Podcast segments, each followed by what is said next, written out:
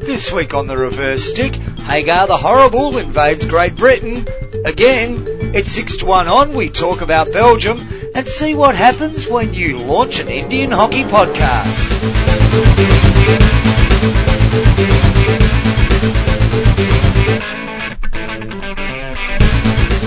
And welcome to the Reverse Stick, the Global Hockey Podcast. Uh, my name's John Lee. I'm a co-host, and I'm joined by the other co-host, Matt Allen. Funny that, two co-hosts sitting next to each other. Welcome everybody to show 78 of the Reverse Stick, the Global Hockey Podcast. Thank you once again for joining us. John, I'm going to get some business out of the way straight up in the show. Business. Uh, now, guys, you're listening on some format, aren't you, around the world? And uh, you can find us on Spotify, on Google, on Apple Podcast, on TuneIn Radio, on Stitcher, on Overcast, Pocket Cast, Downcast, Beyond Pod, Player FM. You can get us everywhere. So please do share that with your friends. And if there's an opportunity to like or review on those platforms, then please do that. And uh, quick apology if you weren't expecting the push past pundits uh, and you didn't like it. Well, you got it anyway last week. uh, uh, moving forward, the push past pundits will be on its own platform, but we thought you, as the dedicated listener of the Verstick, should have had the first listen to the push past pundits. Yep. They'll have their own web page, which means you'll have to subscribe to that as well now that you've been so tempted by the first version you've been sent. Here's hoping. Uh, That's 19, our theory, we're sticking to it. 1978, 78, John. What was Yeah. significant that year in 78? 1978. I believe that I might have kissed Kylie Freeman behind the bus shed. Okay. at Well, funny that because it was also the uh, the year of the uh, of the lo- the release of Return from Witch Mountain. Uh, I don't know if that Return correlates at all. Yeah, big Disney movie in that year. And we'll, Disney? we'll we'll talk a bit more about Yeah, Disney got- got later a on in the show. about them. We Um, but yeah, a lot coming up. We we we have a little delve into uh, well sports ethics, or certainly sports gambling ethics, don't we? As we're joined by an expert in the field. Yes, and- Scott Ferguson will be with us to have lots, a chat. yeah, lots to talk about with Indian hockey. Um, Oh, didn't it all happen there? we alluded to it last week with that little clip we played. It's all about the timing. Here and the push past pundits, but um, tell you what, they're going to be full of ammunition come the next episode. The push past pundits. Oh, they- oh, it, it'll, it'll be a ripper for sure. And thank you for those of you who got online and given us some feedback and, and enjoyed the show. Much appreciated. Right. Yep. Shall we get on with it? There's a lot coming up. First up, it is. News. Okay, first up, Matt, we've got the Euro Hockey Indoor Championship played in Vienna, the 11th to the 13th. It was involving eight teams. It was a bit of a confusing Pool A, Pool B, Pool C situation, but they did end with a final. Uh, that was taken out by the uh, the Austrians, who defeated Poland. Uh, it was one all at half time, three all at full time, and the Austrians got over the top. Uh, 4-3 in the shootout there. So Austria finished first in that particular competition. Poland second, uh, third, fourth place. Italy beat Switzerland um, two. Um, sorry, Switzerland beat Italy. 2-1 in uh, regulation time, 1-0 in favour of the Swiss there at half time. Um, they finished third, Swiss, Italy fourth, Turkey fifth place, Russia in sixth, Belarus in seventh, and Croatia in eighth place. Hopefully you managed to catch some of that on EuroHockeyTV.org. Plenty of all that indoor stuff is is happening on EuroTV.org. Uh, the, all the games going on this weekend, which we'll mention in a second, they're they're going on there as well. So keep an eye on that stuff. Uh, we've also had the Euro Hockey Championship 2 for men. Uh, Czechoslovakia took out that title there. They Who- finished who with six who wins. Czech Republic, sorry. Czechia, isn't it? We've been through this before, yeah, John. well, I can't remember what we say. Uh, Slovakia in second place, Portugal third, Sweden fourth, Ukraine in fifth, Denmark were in sixth, and Wales did manage a draw. They finished in seventh place. Uh, we also move on to, and shout out to Big Tyron, I'll mention him in a second, uh, some indoor matches, test matches between uh, Switzerland and South Africa for the women from the 10th to the 12th of January. That was in various venues around Switzerland. Um, you want to say something? Yeah, yeah, yeah. Well, South Africa won that five match series 3-1. Uh, that's the first time a South African indoor team has beaten a top 10 ranked nation. Uh, South Africa currently ranked 16th in the world, Switzerland 7th in the world. So well done to South Africa there, and they now move on. I th- maybe to Well, Cro- Croatia now I'm- for a couple I'm of games. Is that mention right? that right now because um, let's get that little bit of my Sorry, yeah. research. Uh, they're actually playing games against Czech Republic at Hmm. the moment in Prague. Uh, that's well just finished. It has for just finished, and I'm mentioning this specifically for Tyrone because he went absolutely ballistic when South Africa lost the last game, uh, won the last game in Chodov against the Czechs. They won it seven 0 I think that's about as happy as Tyrone's been for a long time. Was this going back last year with? This is today. Ah, This right, right, two right. Days, ago- a day ago. Uh, South Africans lost the first game against the Czechs 3-1. They won the second game 4-1. The Czechs came back and won game 3 4-2. And in the final game, South Africa's come out and pantsed them 7-0. So that's a women's competition there, so probably skirted them 7-0. If that's a term, it is yeah, now. that's a term. Yeah, we're, we're framing it. Um, so well done to the South African girls there on on a big win, and I know Tyrone will be very happy with their performances leading into the the latter end of the indoor season. And bearing in mind as well, it's a great result for South Africa that didn't go to the Indoor World Cup last year. Of Oh, course, yeah, Nam- of course, Namib- Namibia um, picked them at home in the series, didn't they? They did. Couple more things going on. We've had uh, Three Nations Invitational, and Chile's just got underway. So far, only one game there played between uh, Japan and Chile, and Japan got the win there 3 0. It's involving in- Argentina as well. That, oh, that's the, the men's Tri Nations tournament. It is a men's yeah. Tri Nations, and the next game's going to, well, by the time you've Yeah, heard this, yeah, yeah, it'll yeah. been and gone. So two more games to go on there. Oh, sorry, not more, three more games, four more games. Three Nations tournament, do the math. Um, we've also had the um, Chilean women and the Irish women having a bash in Santiago, and uh, still one game to go there on. Uh, Later on today, as it turns out, so we don't have that result yet, but you will by the time you listen to us. Uh, interesting results, Matt. Uh, the first game, nil all. Uh, second game, two all. Late equaliser from Krimerman for uh, Chile in that one. Yep, and uh, in the in the last game so far, the third of the games, three 0 victory to Chile. Yeah, I spotted that. Now you, you, you might manage to catch a little bit of the vision f- kind of from up in the stand if you go to the Chile hockey, uh, ladies Chile hockey Instagram account, which I can't exactly remember what it is now, but it's Datos Chile or something like that. Um, and they've been doing some Instagram live streams just with the phone from the crowd. But if you want to get a bit of a the atmosphere and a general idea of uh, uh, the dimensions of a hockey field, then uh, it's tune in. If Yeah. if there's nothing else, that's all you got, then you might as well have a check that out. And uh, have a look at all that Euro hockey TV stuff. Uh, junior women's is coming. That's up, coming up, and yeah, I imagine that, will, that, that that will all be streamed as well Uh, on there, yeah, the same uh, as the, there's the, also the some- boys has been. There's also some uh, indoor test matches. Oh, we've got those. Sorry, uh, it's Three Nations, Pro League. Uh, is that the There was there was some uh, It is the Spa- upcoming Spa- list. Spain versus Netherlands women's hockey that went on last week. I don't know if you've got the results there, but what I did see online, John, was the fantastic response from the players to the crowd. There's a few images popped up on social media um, where uh, yeah, there's lovely scenes. Check it out. I'll I'll, uh, I'll repost the stuff on our Twitter feed. under 21 women's indoor championship uh, for Euro hockey uh, starting on the 18th this weekend. Yeah. Uh, we've also got China and Canada playing some uh, test matches. There's senior women's outdoor six matches going on there. That's starting on the 19th.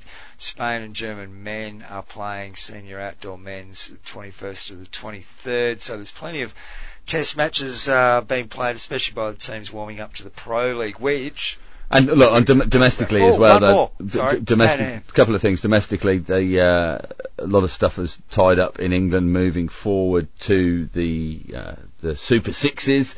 That's not far off at the Copper Box Arena. Uh, Germany as well. I think the um, the general league stuff is kind of sorted out, and everybody knows who's heading towards finals over there. Uh, over in Malaysia, the uh, the Malaysian Hockey League for women. Uh, that's two or three games under the belt for most sides. Then the the Chinese side, Liaoning, Infinite Space, are uh, sort of headi heading themselves up as favourites at the moment. They've won two from two. The latest game was a 2 0 win to to uh, short corners over the unbeaten Uniten that had featured eight Malaysian internationals. Uh, also at the weekend, Terengganu ladies had a 13 0 win Um, three players scoring four apiece in that over Penang Sports. That puts them on top on goal difference. And a penalty corner hat trick from Hong Kong international Tiffany Chan Ying Ching helped the Blue Warriors to a 7-0 win. And uh, there's lots going on there. The first uh, proper round of MHL will kick kick off pretty much as we speak over this weekend now. There have been some of the cup competitions happening. Uh, none of the big players have got involved yet, but expect the likes of Kieran Govers and Davey Hart and Robert Kemperman to take the stage for Uni KL when the, the main league kicks off in the next few days. Well, it's time now for our featured interview, Matt. But before we get to the featured interview, we've got to have a little chat. We do indeed. Now, uh, pretty fresh in the last 24 hours, some news popped up on the Belgian media, and it was, of course, then picked up in the, the wider hockey media around the globe. And uh, I'll just give you a quick bit of the translation, John. The Gaming Commission opens an investigation into possible illegal betting by players and/or staff members of the Red Lions. It's about 20 matches from 2015 up to and including the 2018 World Cup, confirms Marc Coudron, chairman of the Belgian Hockey Federation. Well, that's not good news on face value. It's do not. we know much more? What do we know? Well, it says that uh, the according to the newspapers La Dernière Heure and La Libre, three players of the brand new world champions are in the scope of of an investigation. The Hockey Association confirms that it has been contacted by the Gambling Committee. There will be about 20 suspicious matches between 2015 and the end of 2018. Uh, we are at the stage when the Gaming Commission gathers information which is not a police investigation, contrary to what's in the paper, stresses Dennis Van Dam, Director of Marketing and Communication at the Belgian Hockey Federation. We responded to the question from the aforementioned committee, which requested a copy of the competition magazines of the Red Lions in India. If the file of the Gaming Commission arrives at the Public Prosecutor's Office, a judicial investigation may also take place. In that case, the Hockey Association wants to cooperate fully. And of course they do. Now, this could just be a storm in a teacup, John. Um, we don't know what amounts we're talking about, do we?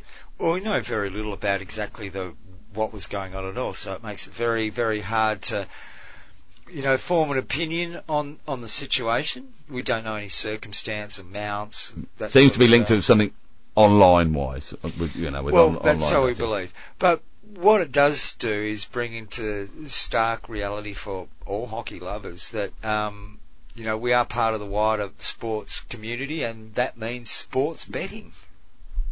It does indeed, and you'll find that national associations and international federations will be uh, quite clear on the regulations as to what you can and can't do, and we'll probably generally find it's what you can't do.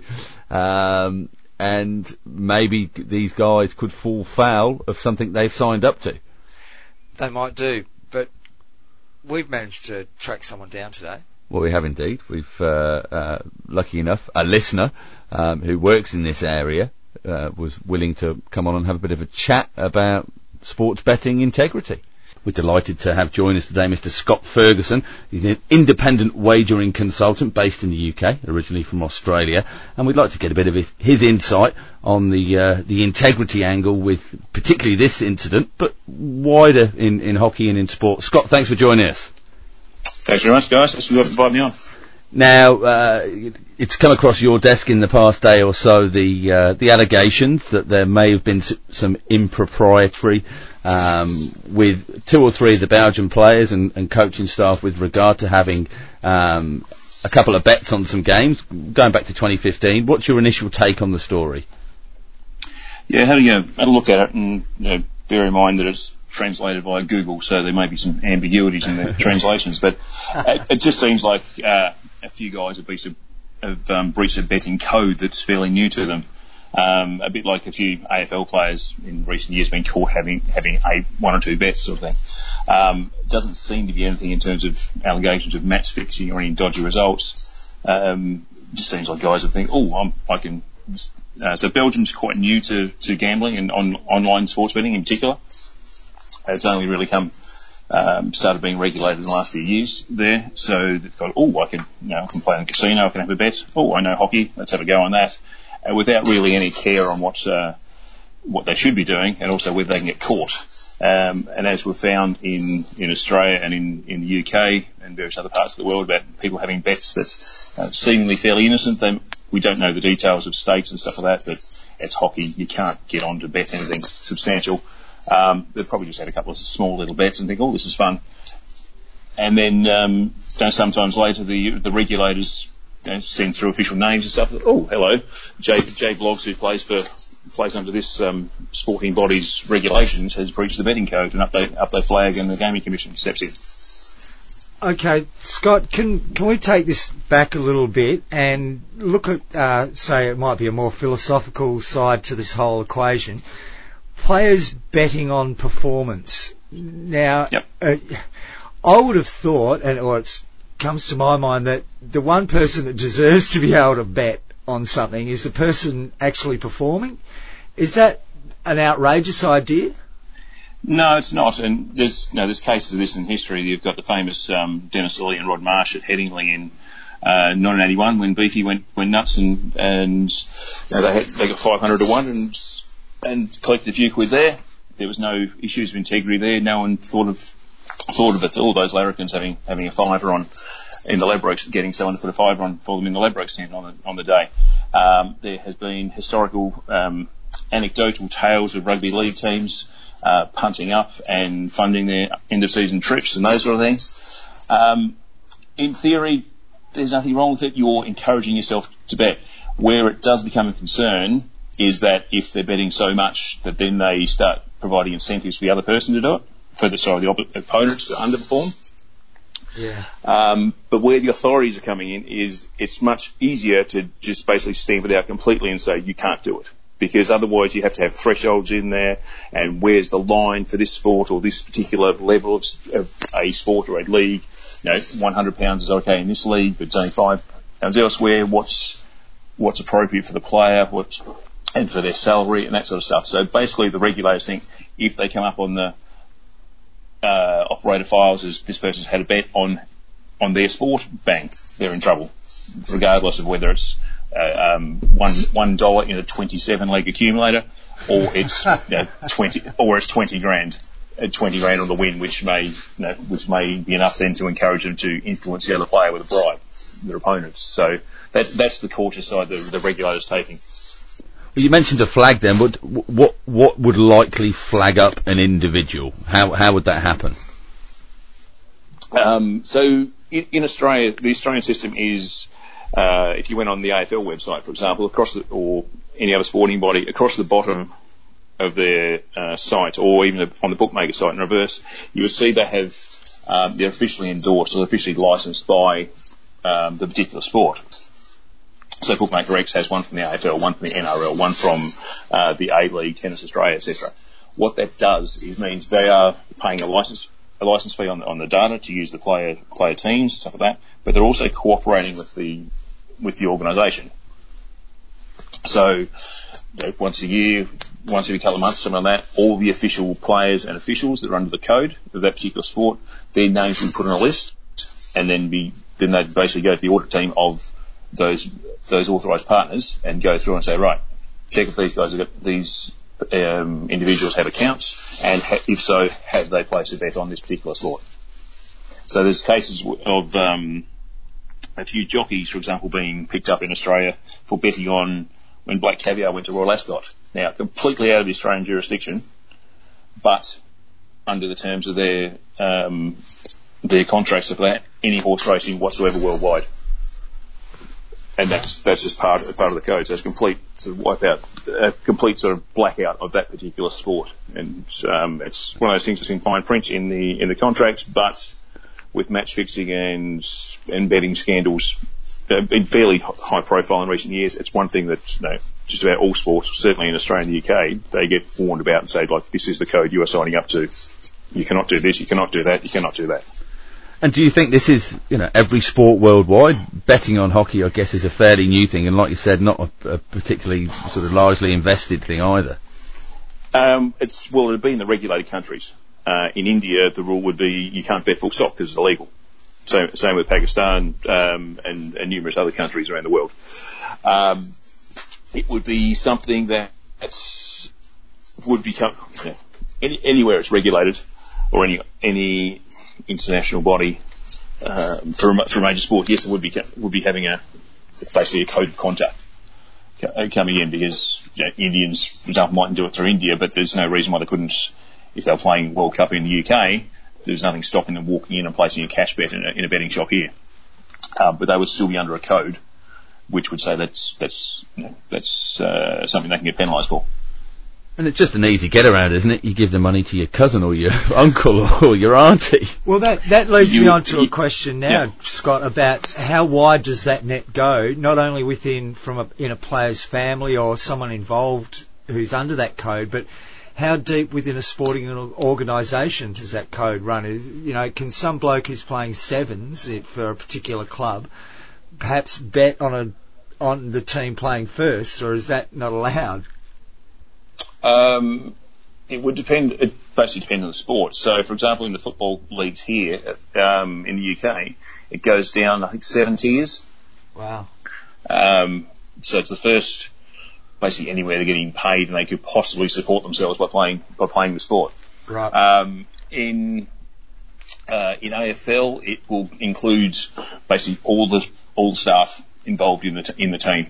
So it'll include the physio, it'll include the the team managers, um, anyone who, and the, thing there is more about sort of, you know, being able to capitalise on team news before it's public.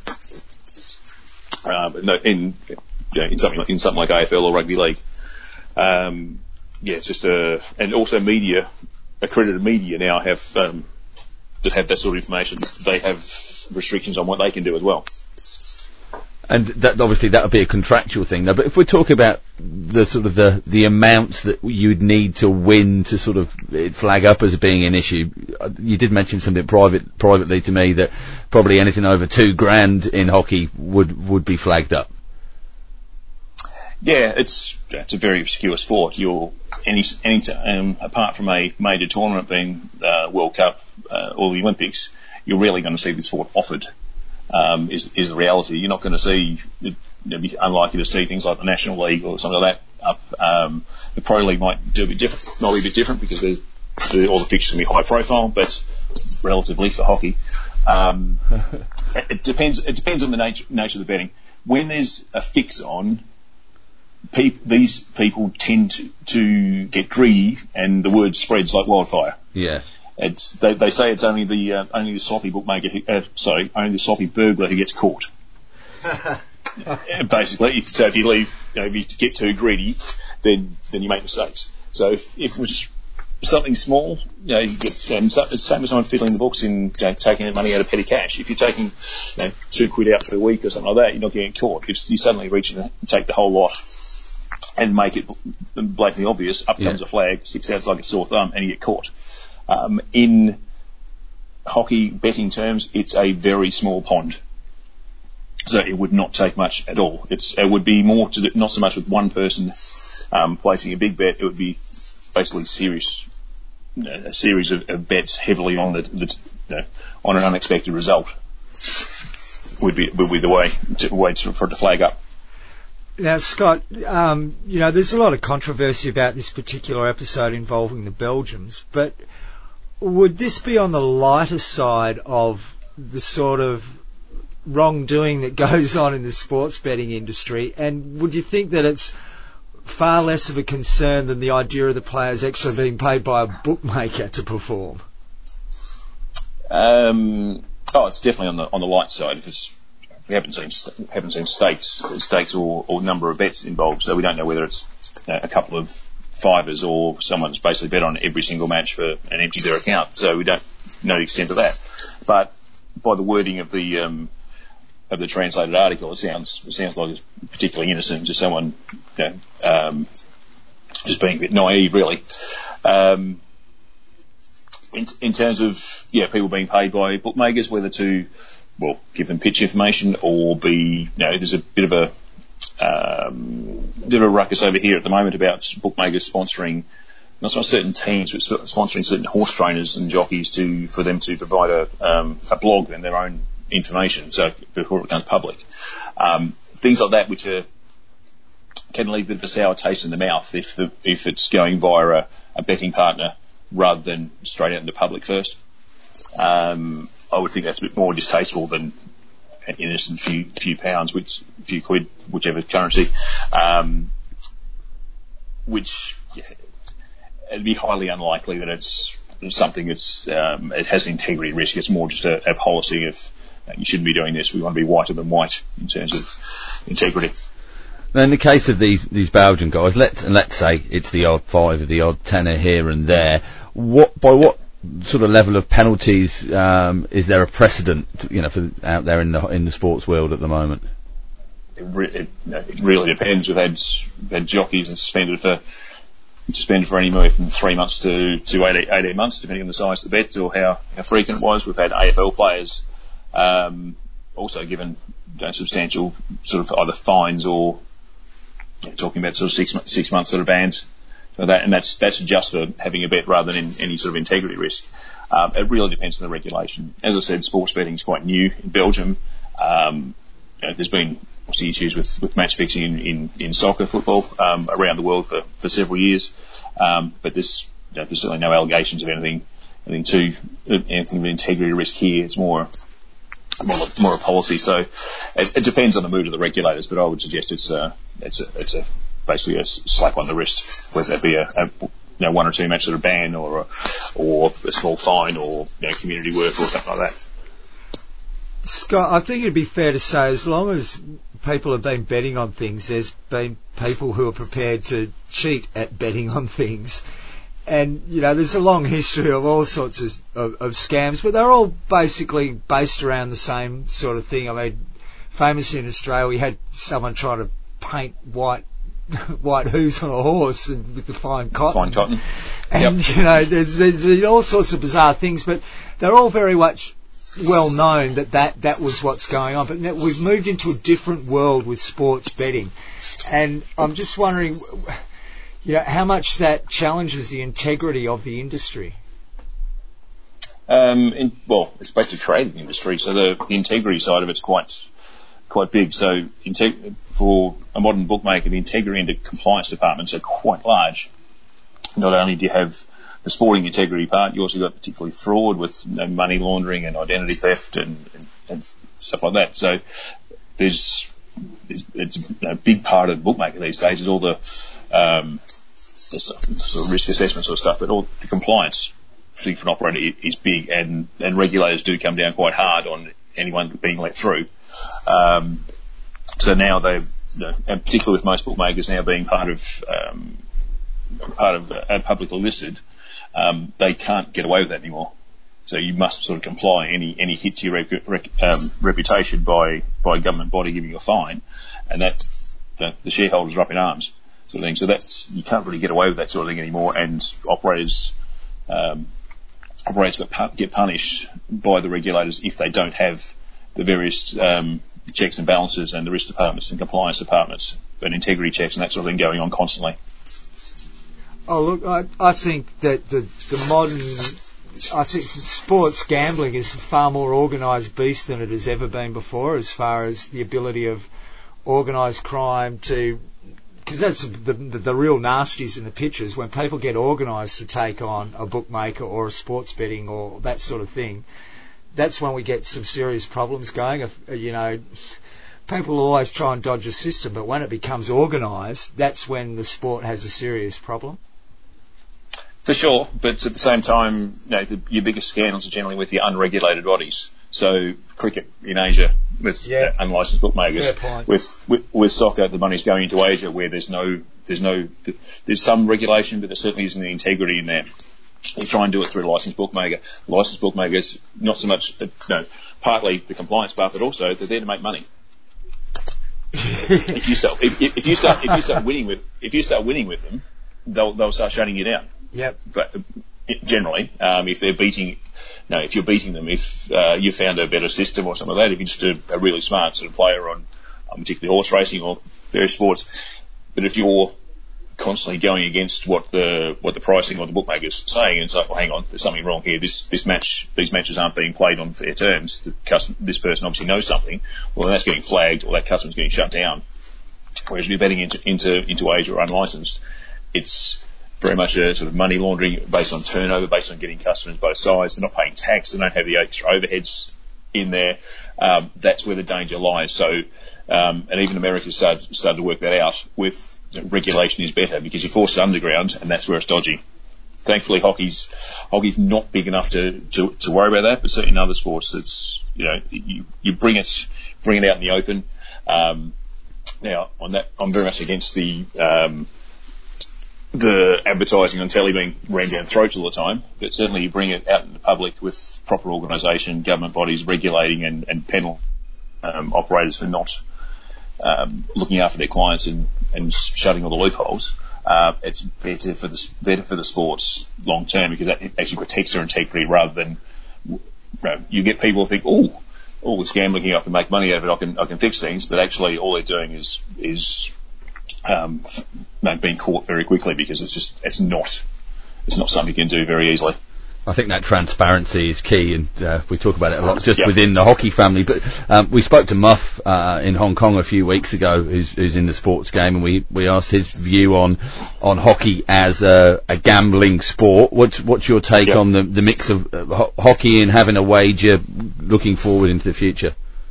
It's it's, it's, pretty small. There's a number of events. It'd be, it'd be interesting to see what Pro League does actually in the, the format and you know, whether they can make it into big weekends. It's, you know, the, the big sports, the reason they're so popular in gambling is they are week in, week out. You have regular form to go on. If you have tournaments, you know, big tournaments once a year or spread out and a few other tournaments in between which aren't full strength, it doesn't really help anyone bet. Mm. Um, you know, that plus it's also on it's also always on, always on pay TV pay TV if it's scheduled if it's on TV at all.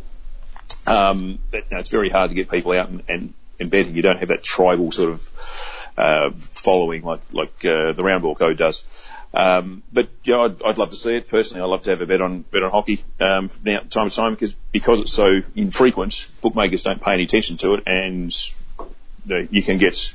Uh, can get some substantially different different odds yeah. um, to what to what should what they should be or what you think should be. So differing opinions, and that's that's the one party can win in sports betting because ultimately it's one person's opinion against another in terms of what the percentage chance of the winning is. I, I keep trying to explain to people that the odds a bookmaker offers you are based on the amount of money he's prepared to lose on a particular sporting contest.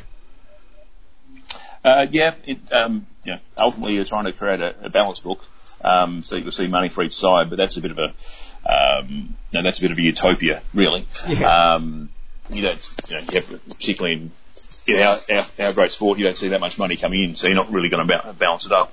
Um, but yeah, you're basically trying to set, set a nice balance for the, for the money coming in. You're trying to spread it all out and, um, in the sake of it, you know, for the tournaments, they say you've got a World Cup and there's four games in a day, well, you don't want to um, win on three of the matches and then do your absolute cojones on the on the other game because you got because you got the price wrong. You want to try and balance it out so people are having uh, a spread of bets, and you've at the end of the day the you've got the percentage in your favour, so you know you end up making a profit in the end. Scott, when when I was a kid growing up, bookies were blokes with a hat and a leather bag around their waist. Um, yep. It, it's a lot different these days. Um, how much do things like algorithms and mathematicians have to do with the whole sports betting industry? For for sports that are you know, day in day out, um, very very much so. Um, for hockey, because again, because it's so infrequent, it, I don't think it comes down to that too much at all. Because you're going to have tournaments and friendlies, which you know you've got vast changes in in um, in team selection. So the Aussie squad might have you know, 25 players under contract, and they might sort of rotate that around depending on the attending on the events, and that's quite difficult to work work with. So um, it's yeah, it's all. I remember uh, I've been in the game just on this is my 20th year I think in the in the sport, and the first job I had up in Darwin, they brought in a retired US Navy guy to do sports modelling.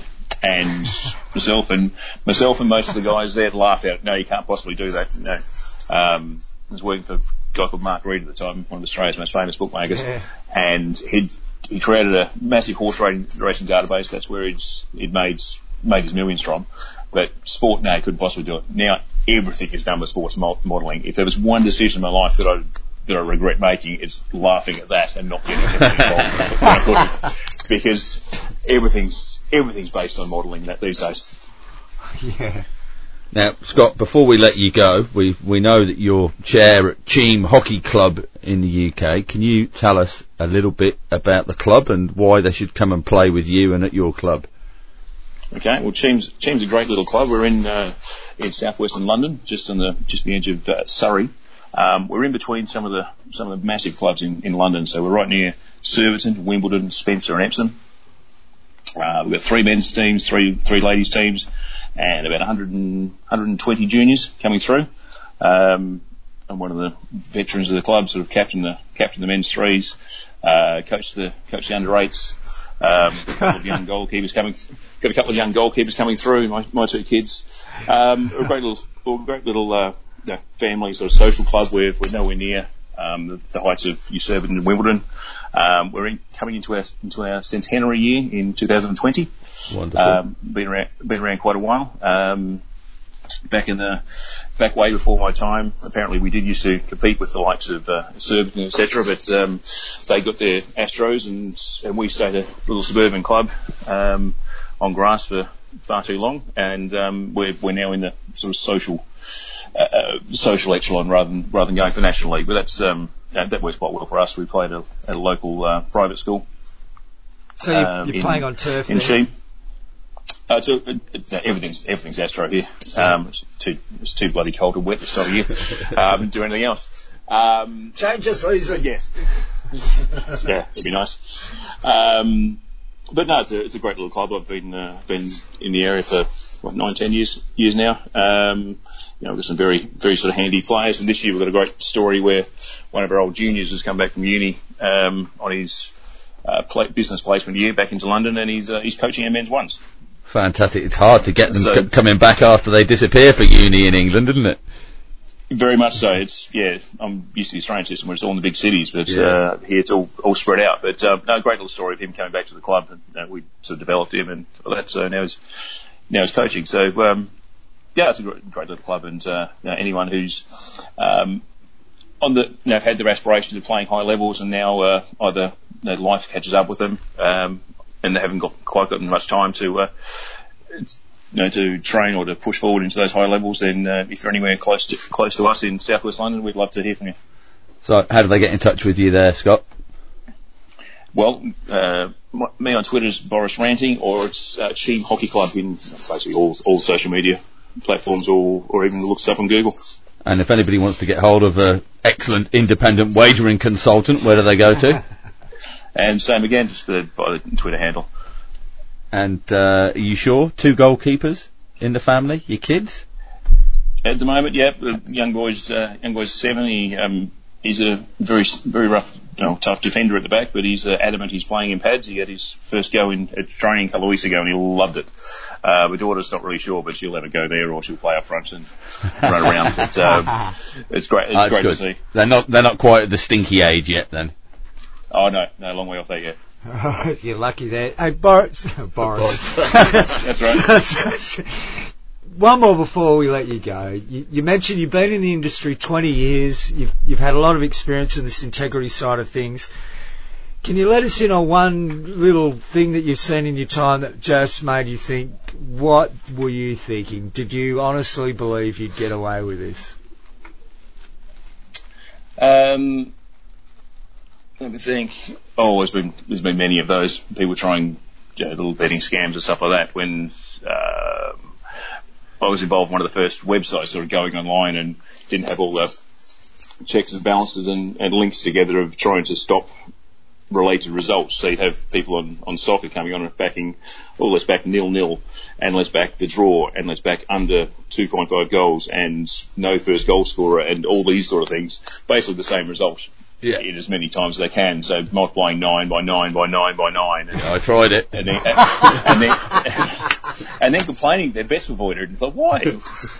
um, things like, yeah, things like that, or people, you know, there's, there are people out there just trying to catch you with your pants down the whole time. And, you know, my motto's always been do unto others as they, as it, they'd um, do unto you. know, you, you, you reach out to a bookmaker and say, I think you've got a mistake there. And, you know, more often than not, I've been rewarded with a free bet rather than have my account closed.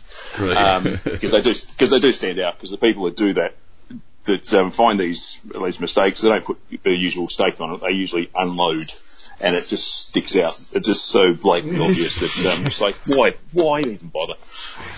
All right. Well, you're teaching me something anyway, Scott. Thank you. And I realise some of the errors of my ways. Scott, that's fantastic. Thanks so much for joining us. Good luck to Cheam Hockey Club for the rest of the season, and uh, hopefully you get plenty of games on the park. You're not snowed off or rained off or anything like that. Been very mild this this winter. It's been very mild. Does anyone think it's um, global warming or something? But uh, I think the, the they're talking about the, the beast of the east coming through in a couple of weeks, which might mean uh, snowy matches off. But uh, we'll see how we go. I think winter's just moved by about six weeks, hasn't it? Yeah, probably, quite possibly. It's uh, yeah, it's a bit grim over here, and it's you know, looking out the window and, um, and looking over at Westminster. But uh, no, we'll, we'll leave politics out of it. Thank you, Scott. Uh, bring back the bully, yes or no? Absolutely, I, I was one of the first guys to buy the t-shirt. Oh, brilliant. Cheers, Scott. We'll speak again. Thanks, Jess. Been a pleasure.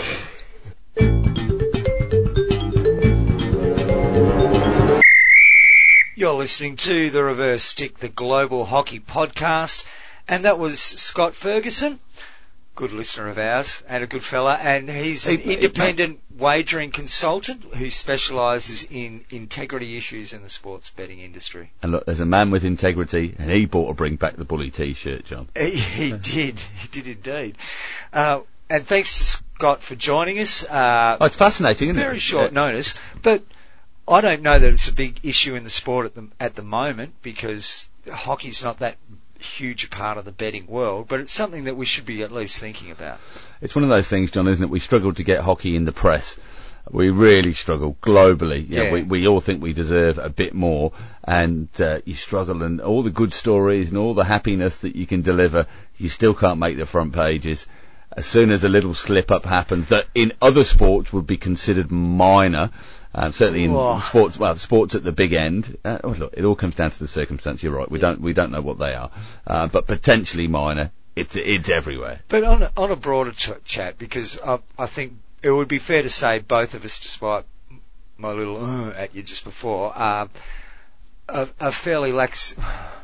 We're fairly unmoved by the whole story in the sense, oh, so some blokes were laying some bets, were they? Okay, we're Australian. Well, I'm Australian, but you become an Oh, adopted. come on. Oh, well, okay, Mate, when a- I left the UK, the bookies gave gave me a well, leaving I was going to say one of the things that uh, allowed us to give you remove that little part of your brain that makes you Australian was the fact that you like to punt.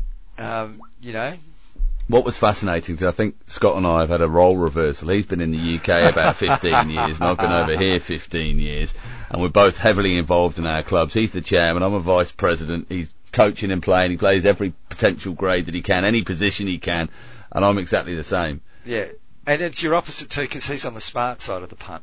But Well, anyway, yeah. Well, I don't know. Okay. I don't know. I'm living in Perth, mate. that's true. Scott, thanks so much for joining us. It was an absolute pleasure. But what yeah, do you look- make of this? Let's get back to the situation, okay? Um, it's, is it just if it is just a few blokes having a punt? Well, look, I'm I'm firmly in the belief that any anybody deserves to lay a bet on on a performance of a sporting contest. It's the athlete that's involved.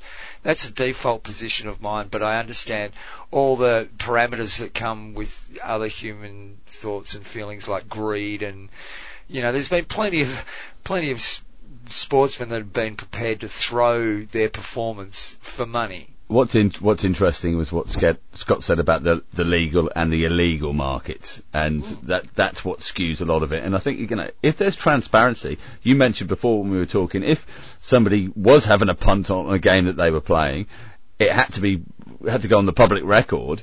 That, Ha- that's yeah, my model. uh, Yeah, how how how quickly would they do it uh, if they realised if they were back in the other side, but that their their their own fans and employers could actually see that? Well, they're not going to be in the team very long. They're going to lose their income, aren't they? Yeah, you you could have all exactly the same rules as now, but allow athletes to bet on whatever contest they like, as long as it's on the public record. Now, And, ath- what, and athletes 20, 24 hours before the 24 event. hours before the event begins, the starting time of that event. Now, athletes are already, obviously, because it happens, slipping past anyway, regardless of the rules we have now. So a- adding that to the sphere is not going to change the criminality of anybody. Well, listen, if you know your name's going to, potentially going to go on a register or be, be checked off on a register at a later date against a, a, a bet that you've had somewhere. You just don't have the bet. It's happened for centuries. You don't have the bet, do you? Somebody else has the bet for you. And like like you asked uh, Scott, how deep does the the dive go down through your family and friends to see who could have done Yeah. something? It's, It's, it's incre- and mind you, bookmakers aren't the bad guys here necessarily. I've, I've got nothing against a bet and having a punt and all that sort of stuff. I get it. I'm not real a crash hot on, You on mean- things you- that start after the event, like in-game betting. Yeah. Do- uh, that's real dodgy. But so you wouldn't be averse to the reverse stick brought to you by Bet365.com, PaddyPower.com, Ladbrokes.com. yeah, I would be. You would. Uh, um, Guys, don't call me. Look, I've got nothing against it, but um, you know, there's certain things I don't think that we need to advertise. That's just it's like Scott said about sports bookmakers during live events and stuff like that, broadcasting advertisements. Yeah. And I, you know, betting's fine, but I don't think it needs to be broadcast to everybody and encouraged by kiddies. Yeah. You know, they kids that want to bet will bet anyway. Don't worry about that. No, I- don't worry. I, I had a little. Uh, You're you're a little. I used to take a skim on the old tossing the two pound coins up against the wall in the classroom. So some lads uh, made some uh, business cards for me. Honest Matt, you won't get your bloody money back. um, Well, look, but you know what's good about t- to calm down your betting? Well. Go to a market that you don't know very well. Hey, there, there is also another issue involved here in this whole story because uh, hockey is a global game.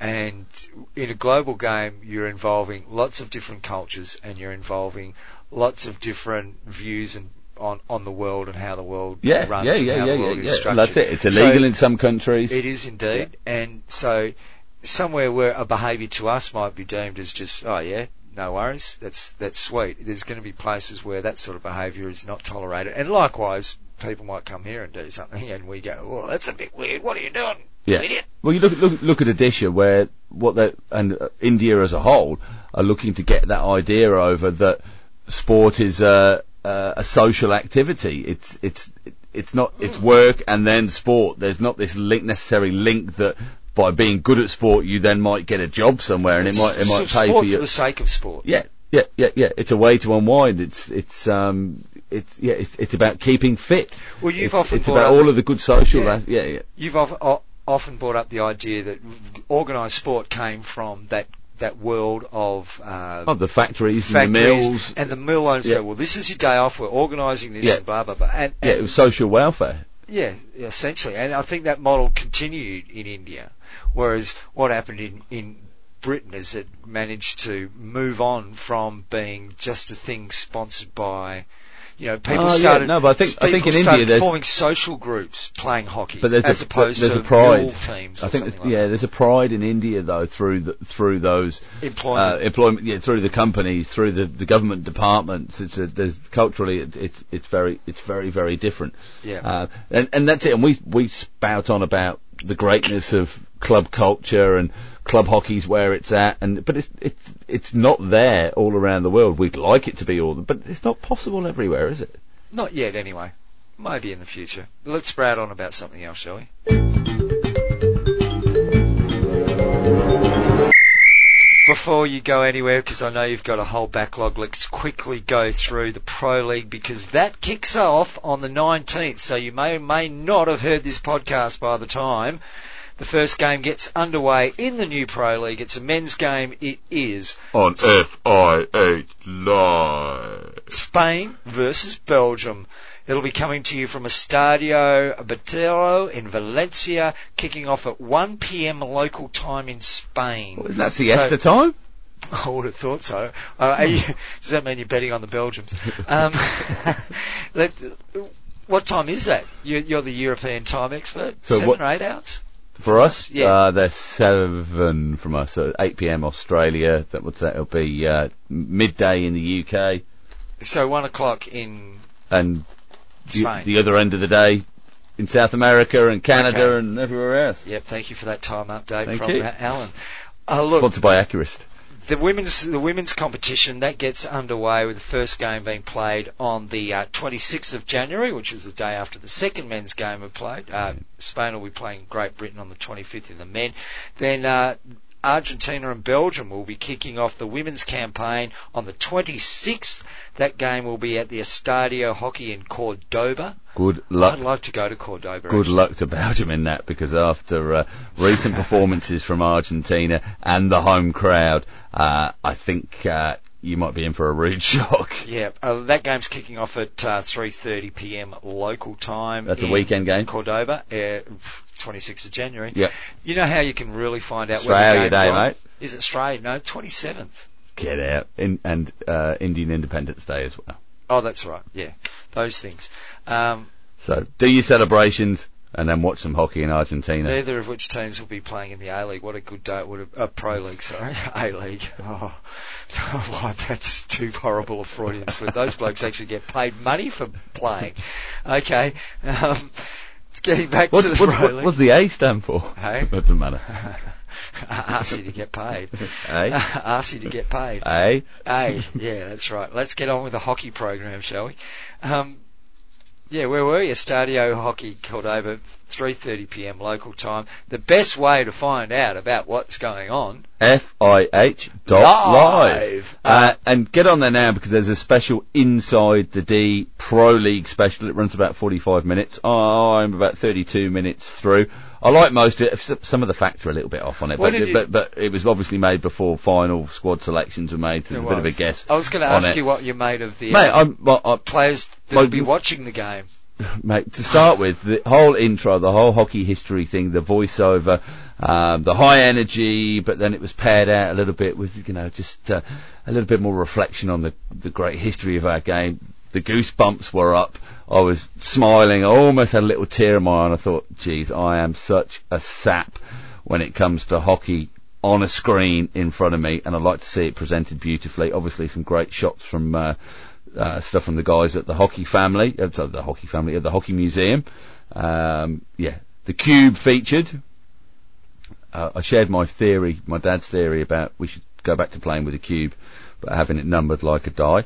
And uh, whichever, once it goes over the line, whichever way it ends up, that's how many points you get. Did we share that? Anyway, moving on. Okay, look, let's, we, we should mention again the Pro League getting underway. The teams, well, it's interesting. We've got the team lists here, all the all the nations for men and women, and some teams have got twenty odd names. Yeah, I think they get to they you get to list up to 32, I think it is, uh, in total. But then you've got 48 hours before the actual game starts to name your final Well, they've all 18 left for it. themselves plenty of leeway to add players to their squads if Yeah. they so choose to. Now, Yeah. I was under the impression that um, teams had to name finalised squads before a date that was It was there was originally previous to the date we're December- talking now. It was December. It was December, and they haven't done that, so I don't know what the rules are regarding team lists as they stand. But what I can tell you is you can you can see perhaps there's differences in um, perhaps budgets in the in the team staff that are being sent along. Um, most teams have a manager and uh, a stand-in manager, so obviously someone will be travelling or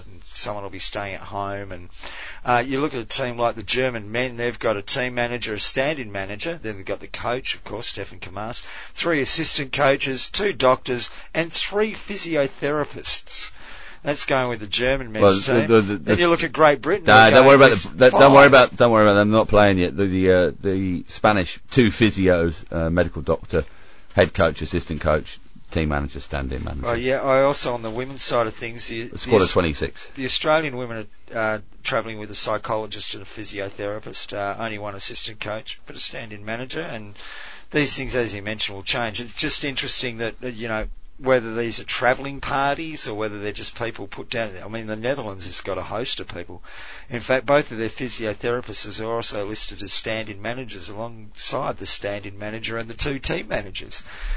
There's a lot of managing going on in the Netherlands. There is indeed. Uh, Spanish team, just quickly, not too many major changes coming out of the World Cup. Of course, uh, they exited at the group stage, a little unlucky. Uh, they're ranked ninth in the world at the moment, but you've still got the old heads like Quico Cortés and uh, Pau Quemada, excuse me, still in there.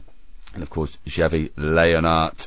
Uh, a lot of experience, and we'll see a very similar team to that at which we saw at the World Cup, led by Mickey Diaz. Speaking of similar teams at the World Cup, Belgium. Well, I'm not sure how similar it'll be. Because, You wouldn't uh, change it much, would you? Well, it's hard to know whether uh, I think some of these players are named as being in the squad, but whether they'll turn out on the day. We've only got the squads. We haven't got the game day sheets. But you know, Belgium, it, how experienced. So you got John John Dohmen. He's named as coming back. Uh, he's played 368 tests. Uh, you know, Florent Van Aubel's over 200. You got Cedric Charlier at 290. Uh, Felix Denayer on 289, 208 for Vincent D- Van Aert. Denayer, Denayer. Denayer, that's the bloke. That's a bit tight. Uh, Loïck Luypaert, he's played 211. Tom Boon, he's played 266. And Bone. no, it's Boon. No, just, no, we've got the podcast dog next to me. I Oh, was just yeah, offering her. bone, Maggie, yeah. do you want a bone? Anyway. No, I'm sorry, I can't. I, I apologise to Belgian fans there because we've got a great Australian legend of uh, cricket, as it turns out, Oh. David Boon, oh yeah, yeah, Booney. whose name is spelled B O O N. Yeah. And uh, I can't. You say you see that written somewhere, and you just think of the the legend five foot two Tasmanian in the fur pants. It's, Yeah. You can't help it. 52 cans on the flight to England. That's right. No wonder Was an it? Australian legend. It was a lot. Full strength beer too. Um, yeah, so you've got a hugely experienced squad, and then you've got the odd, um, odd guy who's played not many. In fact, only the odd guy. You, Maxime, uh, and he's got a name I struggle to pronounce. So apologies, Maxime. It's uh, Plennevaux, Plenevue. Yeah, that's it. Yeah, moving on. Uh, also got Nicolas Poncelet, who's Yeah, only played uh, seven games. He's only 22. Looking forward and then to you've seeing got the him. interesting case of the 28-year-old Amaury Timmermans, who's played zero caps, but he's a goalkeeper. Is this a, the, the sort of old old idea of the, the the better you get, you get better as you get older as a goalkeeper? A lot of nations pick out those young guys. Here's a guy with no caps, been picked out at Do- the age of 28 do to know- play international hockey. so good luck to him. Across the three Spanish goalkeepers that have been named, John, they've got an average of uh, 90 games each. Yeah, Um, that's a fair. you Or, could add or a no, fair hang on, sorry, hang on, let me just check. Alvaro Negrete, oh, one game. Albert Perez, oh, zero games. Quico Cortés, 271 games. Oh yeah, okay, yeah, no, I see what you say, yeah. Yeah, but it must be said he's the third goalkeeper in line there. But uh, he'd be stoked at 28 to get a national call up like that. And good luck to him. I hope he gets some game time and gets a cap up. Good luck to the two Spanish boys. Hope they get some game time before they have to get some game time. yeah, well, that's always a worry for goalkeepers, isn't it? Okay, we've done the pro league stuff. Uh, look forward to it on hockey. On sorry, FIH live. FIH dot live. Well done, you do it better than that.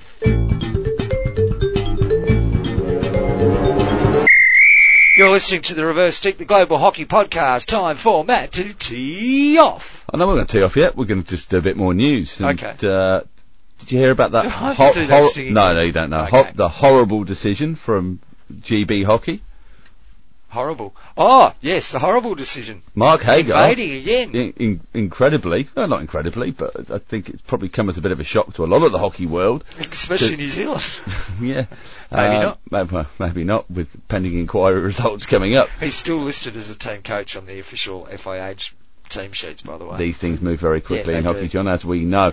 Uh, Mark commented, I'm very excited to be appointed head coach of the Great Britain and England women's teams. To be given the responsibility to lead a squad that has been very successful on the world stage is something I do not take lightly. The role as head coach is a terrific opportunity and I can't thank Great Britain and England hockey enough for entrusting me to lead their programme moving forward. I look forward to the challenge of building on the foundations of the programme and I believe that my international coaching experiences with Australia and New Zealand over the past 18 years will help me lead the squad into this new exciting phase. Uh, of course, uh, almost 10 years at the helm of the Black Sticks women there in New Zealand where he uh, had great success, uh, took them from a, a team around that sort of 10th rank and beyond spot um, to fourth or fifth, a Commonwealth gold gold uh, com- Commonwealth gold medal, and uh, has really raised the profile of uh, New Zealand women's hockey. And I think uh, at their best, the teams that he's coached have played a really exhilarating, exciting brand of hockey. Um, much, no doubt, no- same yeah. as he played in some Yeah. ways, but um, yeah, uh, th- who, who saw that coming? Yeah, I don't think anybody did at all, did they? Um, but we talked, oh, geez, maybe 10, 12 episodes ago about the review that was happening um, uh, through sport in New Zealand, but specifically related to Mark Hager and a letter um, uh, and an investigation into the culture within the side.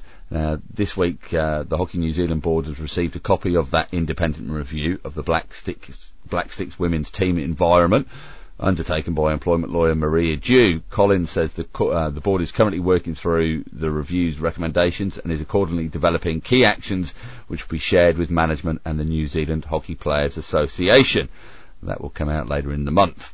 Um, so you know the, the the timing is almost perfect, particularly as uh, Mark's scheduled to meet up with the team when GB play their first game away in New Zealand. so he gets a bit see the, the pro league scheduling does work perfectly for some people, obviously. It will do for the gossipers like us. That's for sure. But fair, fair, fair play. Uh, so Mike will be uprooting with the family and uh, uh, look, heading to England. You know what? You mentioned it there. He's been there ten years. Yeah, now, uh, that's plenty time, isn't it? It's uh, plenty time. I know, like some- a three or four year rotation it- it's stuff. it's very very rare that you can keep a coach for a long period of time, and I don't know the reasons. I'm not going to speculate why it happens that way, but it is very rare. And and some of the legends of sport have been people that have play, been a coach at a long time with ex- sustained success. And I'm thinking of a bloke like for most hockey people, you won't know this Wayne name. Bennett. Joe, no, Oh. I'm thinking of a bloke like Joe Paterno, who was a football coach at uh, Penn State in the United States. Um, sadly, his career ended rather uh, a bit uh, not a situation you want to talk about, and not, and not necessarily of Joe's making, but it, it is what it is. Uh, but those, you know, it's so rare, and I think you, you get a time, you get a certain amount of time with a group of players, and and that's the time. And once players start moving in and out of that particular group that you might be able to track and mould, then it's time for you to move on as well because the dynamics change. Uh, you've been Yeah, in no teams, doubt, no doubt. You've been in teams that come together, um, they sort of morph to a team that's really good, and they have a basic core to them, and then play X leads, play a Y leads, play X A and B come in or whatever, Yeah. and the the dynamic changes not because they're necessarily good or bad people or good or bad players or whatever it might be, but it's just different. Mate, it's Kaizen, continuous improvement. You just need to keep working at it. It's one in, one out, whatever the dy- dynamic is, but you have to plan for that regeneration all the way through with it, don't you? Um, and and That's not the same. coach's role. That's the same with the, no, no, of course, it, yeah, but it's the same with the coaches, and so it's about coaches preparing the next coaches to come through um, and have some continuity through their program, not necessarily thinking, right, we we we uh, we scrap everything we've done for the past year and we rebuild and we do something else because unless you get that continuity, you don't get success like Belgium have had, do you? Yeah, and you've got to have total buy-in, and I don't necessarily think it's about necessarily what the coach is telling you. It's about whether everybody's prepared to just buy into it anyway. Well, If, if you all buy into the same plan, if the, it only takes one person to step outside that, and the whole thing falls in a heap. Yes, one person or lobby groups or whatever Lobby it might groups, be. yeah. But uh, Stacey Michelsen had some gr- really great stuff to say, and of course Stacey's uh, up for Hockey World Stars Player of the Year award. Oh, look, we should mention before that, sorry, um, well done to Great Britain, because they picked up, I believe, a really good coach.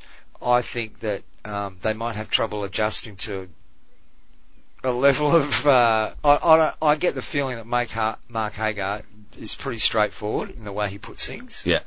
and might take them a little bit to adjust to that. But I think once they do that and they get the, they understand how and why the message is being delivered, they'll be sweet. Well, you, They could be such a good team. yeah, pla players like Stacey Michelsen and, and Samantha Charlton uh, came out with glowing praise for what he delivered um, alongside them with the program for for New Zealand hockey.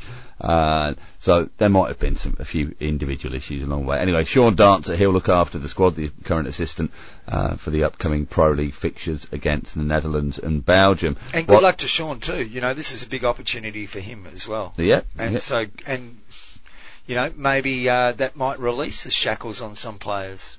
Whilst we're on coaches, John, a little piece from Stephen Findlater. Findo uh, was writing about uh, whether Alexander Cox will remain in the dual Ireland and Kampong role. Uh, I didn't realise, but the, the Irish job was just on an interim basis to take them through to the World Cup. Um, Jerome Pels, the uh, chief at Irish Hockey, says the, the national body are currently in, in the process of evaluating the World Cup campaign and the future programme, with no confirmation of whether Cox would or would not be in situ. For Tokyo 2020, Ireland's qualification route sees them travel to Le Touquet in France in June for the Hockey Series finals, so they need a top two place there to be guaranteed a head-to-head qualifier uh, for the series in the autumn, and uh, they've also got the European Championships in August as well. So interesting to see what happens there and whether Alexander Cox continues in a role with Irish hockey. It, it's interesting we the performance values we put on hockey. Um, I was thinking today earlier, if if an Australian finished sixth at the hundred metres, the nation would be falling over themselves to want to know this person. The Australian hockey team finished sixth at the Olympics, and it's a failure. It's really funny the way that. No, and, the Australian hockey team finished second at the Olympics, No. and it's a failure. Yeah, yeah, that's true. It's not literally, but yeah, metaphorically true. It's it's just interesting that the the standard that we hold to our national hockey teams, and I think this is true across a lot of sports. I think when you've got a hockey team, you think they're always going to be great. I don't know. It's a. But it's very, I'll- I'll- it's very I just easy. thought of it today, it's so very have to easy to, yeah, it's very on that. easy to slip to slip away, isn't it? Yeah, and it, it's very, very easy to slip away. But you know, they're, they're talking about a guy that think about the performances of Ireland at that World Cup. Do- Can you think of a terrible performance? Can you think of a game where For they the man? Yeah. No, no. Can you think of a game where they went out and played badly, or that they looked like they were underprepared, or they looked like they weren't up to it, or any? No, none of that no, sort of no, stuff but, they, they, but they'd be disappointed with the draw against China. Oh, they would be, but China proved they're no easy beats. I mean, that's that's what I mean about what do we really expect from from our hockey team? It is such a tight competition. Yeah. Okay, And it comes down to the luck of the draw, and then a shootout potentially for a lot, a lot of sides there. When so you're fir- you're potentially pl- playing for first spot or you're fourth, and you're fourth, it's nothing. It, me- it means nothing. But it's it's like a game and a half, or it's a game and it's a shot on goal. That's that's it. It's um, pro league could be interesting for us, John, to actually push those teams up. But we'll probably end up with 35 world rank. Well, world, world 35 minutes, extra time, and then when you can't make your mind up, let them ping it at each other. Shootouts before the game. Uh, quick upstate, up, update on Pakistan, John. We covered it in, in a bit of depth Again, last week. Really? Wait a sec. Are we talking about Pakistan? What the fuck? What are you doing? Former hockey uh, Pakistan manager Hassan Sardar has said that Pakistan government should either shut the national sport down or support it. Players in Pakistan have been deprived of daily allowances until our federation gets sound financial resources regularly. It will be hard to meet the expenses of the senior and junior teams, said Sardar. We need a foreign coach for a long-term period of two to four years, and not just for a few months. But the federation doesn't have enough bucks to do that, said the former Olympian. More importantly, players must have job security. Indian states offer DSP-level police jobs to hockey players. We also need to do that, and it would also be beneficial for the police as well, since players are fitter and disciplined, and could easily be trained and inducted. Citizens would also respect them, said Salah. If the government can't support the game, then it should shut it down so that the nation doesn't expect anything. Strong Oh. words, strong words from the departing uh, manager, coach, manager, coach. Well, the latest on uh, Facebook is that they're still training, so they're, they're expecting to play. Uh, uh, you we mentioned uh, with some glee that uh, a white goods company, Haier, Hmm? had, had signed a sponsorship deal with Pakistan uh, right. about November last year Yeah, or late, yeah, late in the year. What are they thinking? Well, maybe they haven't paid their bit either. Well, maybe that's the problem.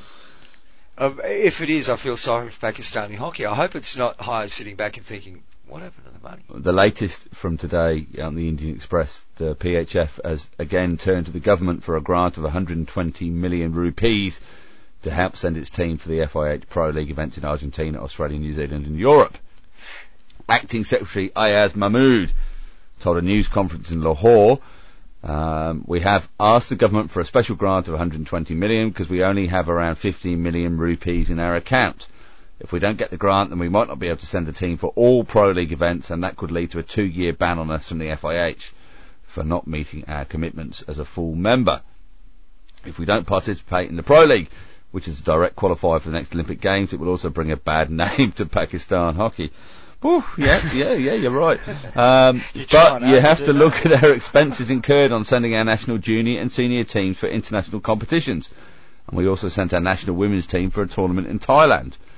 Mahmood has been named as acting secretary after the celebrated Shahbaz Ahmad, FIH board member, uh, he didn't say that, I did, resigned following Pakistan's unimpressive World Cup campaign in India. But no, Shahbaz didn't resign. His resignation had nothing to do with the unimpressive World Cup campaign. There's a bit more going on than uh, that.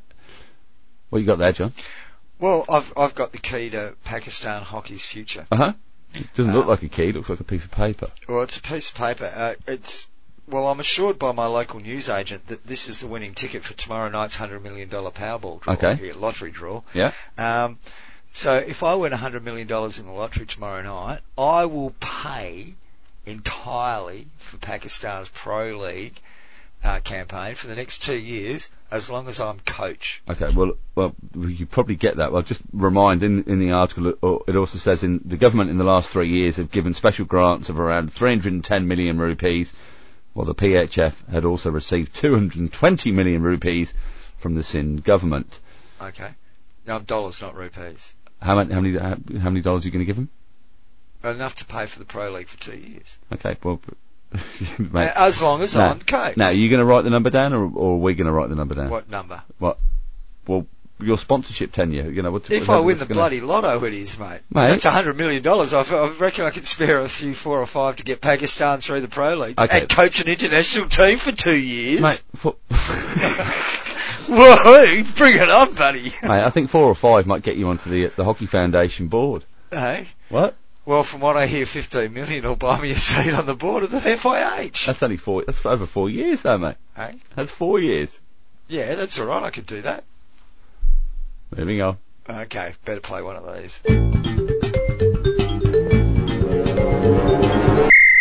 You're listening to the Reverse Stick, the Global Hockey Podcast. We're nearly done and dusted, but we've got a couple of things to get through. Matt, very, very quickly. Uh, Did you know the Are you USA? sure? Are you sure? A couple of things. Yeah, yeah. Do you know? okay, What we mentioned yet? Anyway, did you know that the uh, USA Hockey Field Hockey is holding uh, a, an event for um, under 12 co-eds, under 14 girls, under 16 girls, and under 19 girls between February 1st and 3rd. I've looked at the team list and like there's over 100 teams. There's heaps and heaps of teams across all those age groups. They're going to be going off to Florida to um, play at the ESPN Wide World of Sports Complex uh, in Florida, uh, February 1st to 3rd. Uh, you can book it uh, the ESPN Wide World of Sports box office. It's a great tournament for the juniors. It's good to see that ESPN has got their name attached to something to do with hockey, and that might have something to do with the fact that the the um, the tournament is sponsored by Disney. Disney. Do you do that? Do you do that voice for Disney? No, you don't. No, no, no, no. that's too. Although some of the stuff Disney are getting into these days, dark and horrible is prob- no. It yeah, that's better. Family friendly Disney. They're a family company. Well, much like the FIH, we're very family Family. orientated as well. family, no. a family. Now I'm I'm mentioning Disney because we know of conversations that have happened about the FIH and and the fact that there's no pro league sponsor, and that there's perhaps some. Oh, not just not, not just conversations have happened. Um, interviews broadcast Yeah. uh, from Thierry et al. on the uh, the lack of a, a need to have a naming rights sponsor. which a la- is not true. Uh, Vitality, uh, Sentinel Homes, But also, Odisha. also the sentiment we're hearing from within the FIH, that no one wants to sponsor hockey, which it- boys, uh, maybe they've approached Disney. I don't know. Maybe they've been in touch with Disney and Disney's told them bugger off.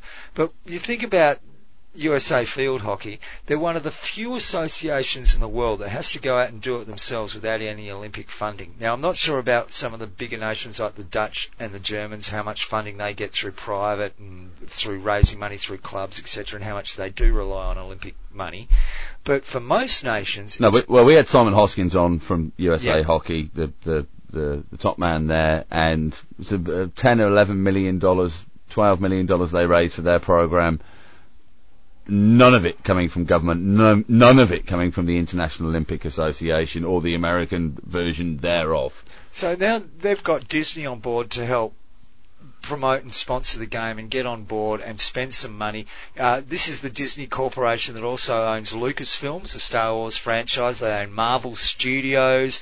They own um, ABC. They own Pixar, ESPN. They have an 80% stake in Disney Music, Disney Theatrical, and also Walt Disney India. They're uh, 100% owned by UTV Software Communications. So that's the there's a lovely little Indian link there. And any, um, Oh, I don't any, know. T- any TV, TV companies in, in the oh, mix there? Oh, ABC. Oh, just the Uh, one, ABC just Corporation just the one. America, just the one that encompasses all the ABC. It's actually the ABC Entertainment Group. You can get on Wikipedia, and there's a huge list of all these entities that Disney, branded Disney, owns. Um, oh, please, maybe you guys have got in. If you have been in touch with Disney and they're not interested, or we're talk barking up the wrong tree, please let us know, and we'll apologise or retract our statements or whatever we have to do. But please get onto them. But potentially, John, Ask the Americans how they do it because that's the model we need to be following elsewhere in the world. We can't be relying on government money and Olympic money, which is government money for the rest of our Well, lives. yes, there is a model there, but it is also very heavily tied into their college system. And whilst you read that out, in the past couple of days, I've read an article with regard to potential funding issues with with some college programs. Now, the University of Pacific field hockey team, they've been told they've got uh, a month to raise thirteen million dollars to save the program within their college. Um, so they're a Division One uh, field hockey side on the west coast. Uh, They've won four or five championships. Um, the athletic director has, uh, has said, "I can't express enough how difficult the deci- decision was to eliminate a program, but it would take an endowment of around 13 million total in order to reinstate the program." Now, of the the 18 hockey players that are currently on that program, eight of them will graduate next year. There's still 10 there that won't continue their studies, and they've had players there from South Africa and Belgium and Holland, um, and had, have had a lot of success of it. Um, but it, but it also could possibly affect some of the other college sides, UC Davis, Stanford, and Berkeley. Um, and the American East Conference has announced that it's ending its league affiliation with those teams at the end of the 2020 season. So there's some kind of issues there on the West Coast. and uh, I think that's a portent for Australian hockey authorities to Oh, look but if you know more, let us know because we're not experts on No, no, US we'd field love- hockey. So please get in to touch. hear some more. Yeah, Um, email Matt at the reversestick.net, John at the reversestick.net. Uh, prima facie, just looking at it from afar, uh, it looks like that's a consequence of. It could be a consequence of moving the national program from the west coast to the east coast because the east coast was a strong area of hockey and perhaps uh, the opportunities were there that weren't on the west coast and now those opportunities because the national t- team was based on the west coast those opportunities existed on the west coast as well. Now it's gone back to the east coast. Oh, and we're going to face that here John, in Perth because we know that we're losing the AIS from Perth, and so we're going to Well, face those yeah, same issues as well possibly. because we're Poss- on. possibly. America's a big country, folks. It's got a huge desert in between the east coast and the west coast. Uh, you know, if if they split into two countries, you'd hardly notice.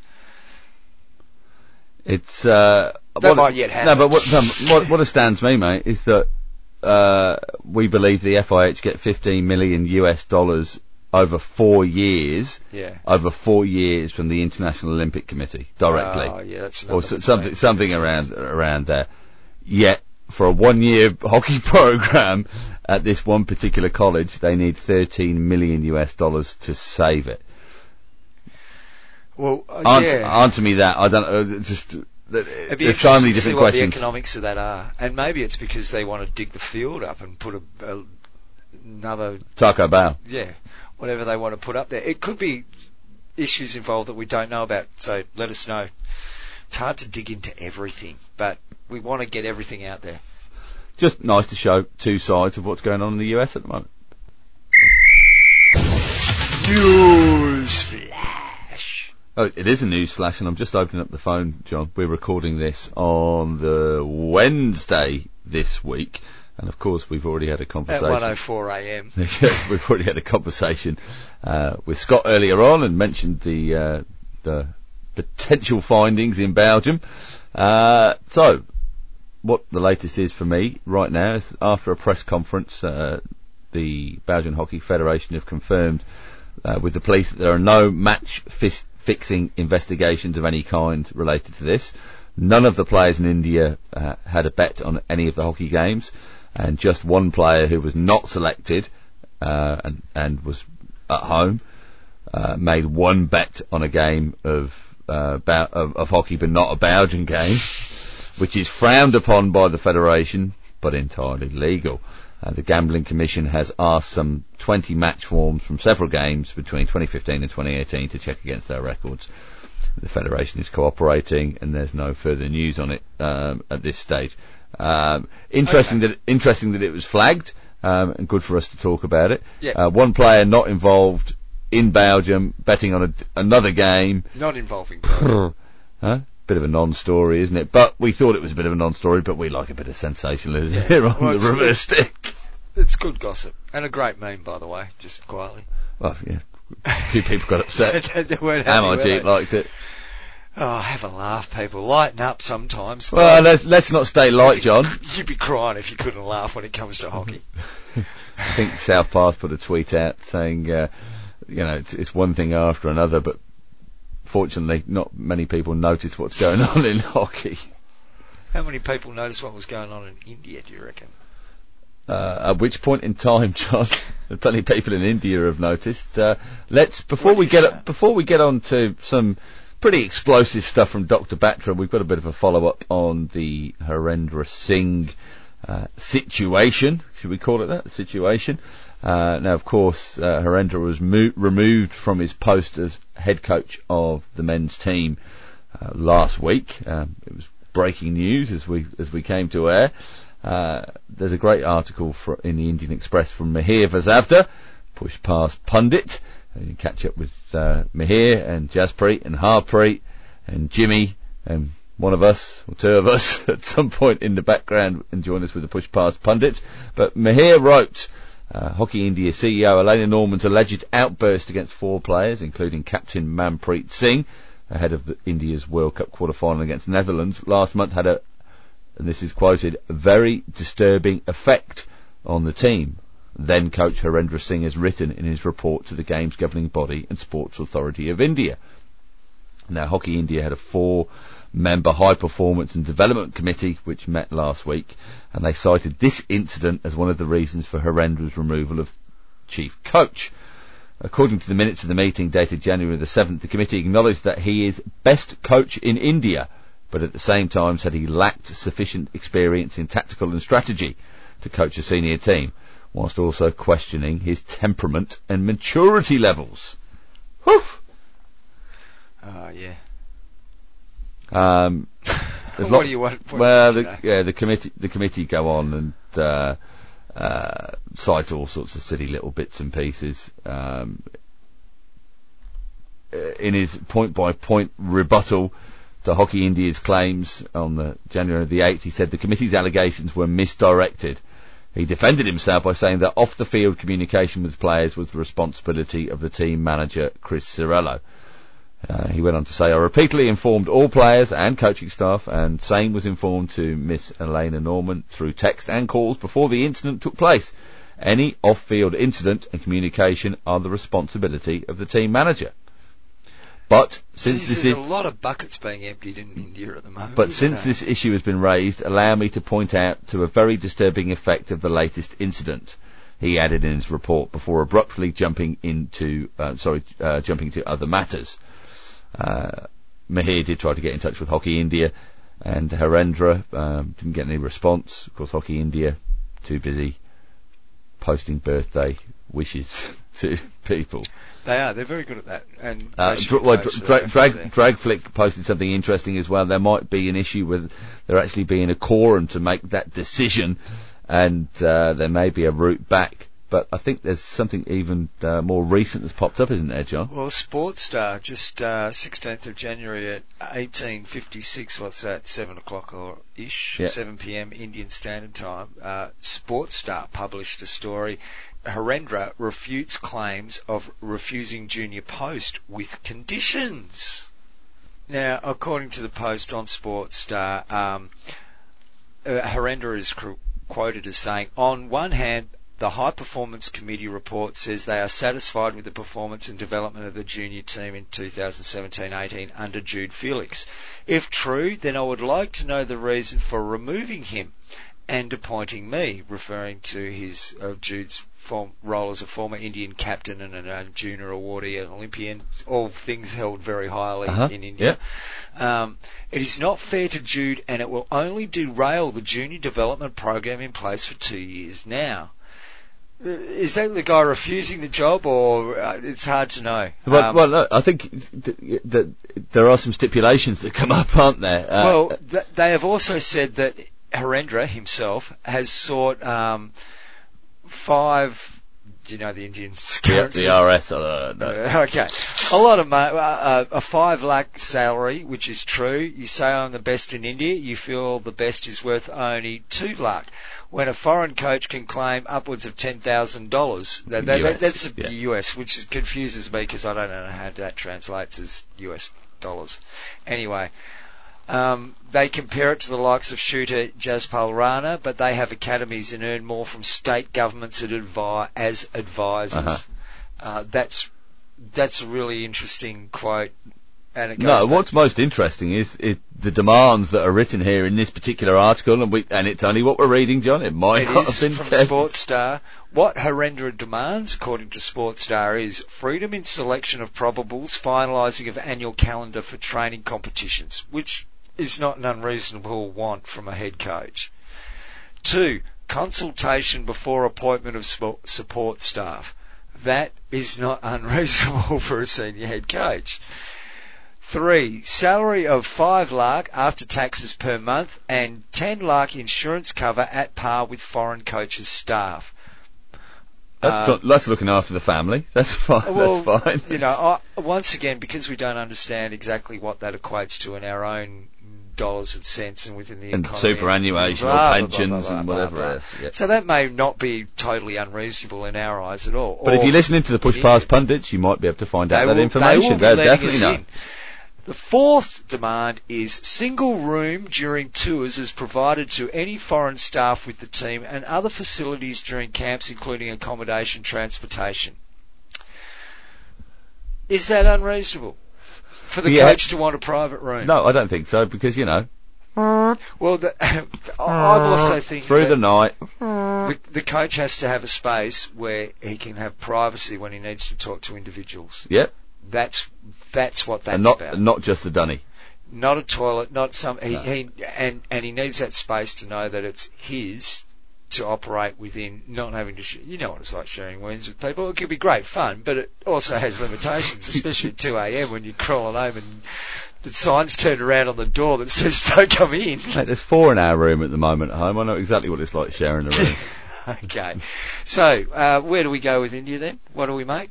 Um, well, there's a few, yeah, there's a few people that have said this, these decisions null and void, and there's, there are some calls, uh, in, in the press, uh, to, for writing a petition to get him reinstated because there wasn't that quorum at the meeting, and it's, it's a 21 person panel, and they have to, yeah, anyway. I think it's, uh, maybe a little bit off the mark and clutching at straws from some people, but it leads us very interestingly, John, into a couple of posts on Facebook from the account of Dr. Narinder Dhruv Batra, the FIH president and the president of the Indian Olympic Association. We're, no, we're not going to read them out, are we? In total? Or shall we? Uh, oh, no, I think we can refer to. Well, I'll them. tell you what, I'll read them. We've got them in, we've get, got get, them in full get, in front of us. get get hold of your uh, your your podcast app if you're listening uh, on iTunes, whatever. It, just you can go to a speed setting, so go to a three times speed, and then uh, we'll just take you through this. Dr. Batra's Facebook post, John. My personal views. Press and media is considered the fourth pillar of democracy, and this fourth pillar has played and continues to play its important role, and we all respect that. Oh, mm. It is disappointing when a select few form a friends club on WhatsApp with an individual with an unwritten quid pro understanding that you understand that we are, that we are given. Sorry, understanding that you ensure No, that no, we are given. you actually pronounced it as it's written. Okay. It says understanding, and Okay. we've copied and pasted this direct from the given Facebook priority page. in interviews with you and athletes, and- in return we will protect you in public domain and always speak about you in a nice manner and ensure your survival by taking assistance, if required of falsehood also. So we'll, if we like you, we'll lie on your behalf and we'll give you a few more jobs and say you're a good bloke. Um, Oh, I've got more to say on that. Yeah, you get through the statement. For information of the go, WhatsApp Friends. Club, India now is actually ranked seventh in the world. Oh, that's boring, John. The WhatsApp Friends Club and their quid pro friend should start planning now as to who should be blamed by them in early 2020 for miserable performance in 2018, for which the correct world ranking will only come out in early 2020, and to plan execution properly so that their quid pro friend is protected and someone else is blamed. Just, who are you talking about, Doctor? Who are you talking about? Um, we'll move on. Thank you, Quid Pro gentlemen and the WhatsApp Friends Club. One has two options to live life. One, in an honest way, or two, in a manipulative way. Meanwhile, let the WhatsApp Friends Club protect and cover up for their Quid Pro friend and may God bless them all. But, in the end, truth always walks with the head high. Regards, Narendra Batra, President, Indian Olympic Association. Okay, Matt. I've I've got to say first of all, I woke up this morning and this was on my uh, little Facebook thing. The messages going around, and uh, I, I read that and I thought, WhatsApp group with a pro quo friend, and I thought. I know someone who hangs out with a revolutionary cabal on WhatsApp. I know that bloke. Don't tell me I'm a quid pro friend. But uh, you know, as I as I read through it, I realised, nah, it's not got anything to do with the. You were just thinking, you, you were just thinking hashtag my hockey, weren't you? Yeah, I. It's all about you. and, and and hello, revolutionary cabal. I do love you all. Just having a bit of fun. so I, I did honestly think, oh, that's that's Matt and the gang. There's some amazing, heartfelt responses to that post from Indian hockey lovers and writers. Um, guys like Barrett Malik and Leo Devadas and uh, Yashoda Devi. She, you know, she's she's put some quite interesting things. Just yeah, check out the Facebook page if you want all of the comments on there. But it's some really good, constructive, clever, um, um, insightful responses from people who obviously love the game in the country. Now that was entitled "My Personal Views." That post, and that was posted at um, 9:18 p.m. on Monday the 14th, at 9:18 Indian time. Okay, But, but Now- this is the, the, the this is comments uh, about hockey yeah, put from a personal account, yeah, yeah. signed yeah. off as the Indian Olympic Okay, let, let's get to that. Association president. Then on on the uh, Tuesday the 15th at 8:42 p.m. Dr. Batra posted his my personal views part 2. Now for me this is the more interesting part for uh, you know that other rubbish I expect from him to be quite honest. After India lost to Netherlands in the quarterfinals in 2018 Men's Hockey World Cup in Bhubaneswar, someone oh sorry someone part of the Indian contingent immediately claimed after the loss that India lost because India was playing against 13 players but not 11. By saying so, the concerned gentleman has done the biggest disservice to the sport. If one has lost, then accept the loss gracefully and introspect where things went wrong and not criticise others for your mistakes. Now, obviously, that's a So reference to can you hear that? Can you hear that in the background? I'm sure that's a whistle. Is that a kettle whistling? Shh, FIH is listening. Oh, is it? Yeah. Okay. Shh. Hockey India's listening. Okay. Now, look, that's obviously a reference to Harendra. Okay. There's no doubt about it. Could have just said Coach Harendra Yeah. said the wrong thing. Because he's he never he's never done that himself. Yeah. But he's, he's, he's posed it in all this roundabout language that is very accusatory. Um, Quite threatening, some of it as well. It's, everyone can make mistakes in life, and that includes me also. Put his hand up. And one should learn from these mistakes to mature and grow in life and rectify the mistakes to grow bigger and stronger. Platitude. Then in, in quotation marks, video of the incident of Amit Rohidas 10 minute suspension is tagged. And there is the video there of the Amit Rohidas um, yellow card at the game against the Netherlands. I hope you got some clearance for, for showing that. Yeah, well, it is FIH content Yeah. owned by the F. Yeah, it's personal view, so it would. Yeah. Uh, excuse me, Dr. Batra, uh, can I use uh, that image on my personal pa- Facebook page? Now, Yes, Dr. Batra, yes, you, you can, no problem. You you help yourself to it. well, thanks very much, Dr. Batra, I appreciate that. Now, Do you think he calls himself Dr. Batra? he then goes on to state from that, make your own judgment and decide what the real truth is. Now, and that once again is a reflection on what Harendra said. He's referring back to that incident in the press conference afterwards. And you know what? Dr. Batra, you're absolutely right there. That, that's a 10 minute red card. Yep. Straight up. I'm, oh, yellow card. I'm, I'm, I'm happy with that. I'm, I'm Well, happy it wouldn't with have that mattered. It could have been a 10 minute red card at that point in the game. I think anybody that's ever been hooked by another player with a stick like that would agree that's a card offence. Goodbye. No one's none, none of the players seemed upset about it except the bloke trying to keep his teammate on the field. And he was going showing the quiff shush shush. Um, so yeah, I'm agreeing with Dr. Batra. Do you know what a groundbreaking statement that is? We should, These led, we should led with that at the start of the show. These kinds of irresponsible statements do not label only an individual but the entire country as sore and bad losers, and by doing so, concerned gentleman has done the biggest disservice to the sport. Oh, look, yeah, yes and no. Uh, you can, you can, you can, I don't you, think no, you can agree with because it. Harendra lost the plot. Yeah, but glass ha- glass houses, mate. You you can't come out with pious statements like that when your own track record has has been quite. it's been viewed by the world and we- viewed by the hockey We, world. we and, spoke about sporting and betting integrity, and I believe Dr. Batra made a statement about the integrity of, of on the sports side of things, as betting side of things, as far as the Hockey World League semi-finals in London went. But we've heard nothing more about that. Okay, uh, look, it's it's a rant about Indian hockey, and it's obviously an internal power fight that's about to erupt or is happening, and and from my understanding, it's uh, some journalists there are now really starting to Oh, poke yeah. the bear, and they're they're getting fed up with the rubbish they're being led with. oh, but they're also Um, they're also vehemently calling for Elena Norman and David John to be removed, and that there are. I saw one comment, which You is know quite right. There's, in, there's, that- C- no, but there's Indian CEOs in top com- companies all over the world, and maybe they should have a little look introspectively to see what the, the local Well, talent that's is like. that's right. You, you're Um, right there, but let's lay it down now as a precursor to the next push past pundits, which and I'll elaborate more then. But we know that the team that ended up at the um, the World Cup this time around would have been vastly different if Elena Norman and, and David John had not.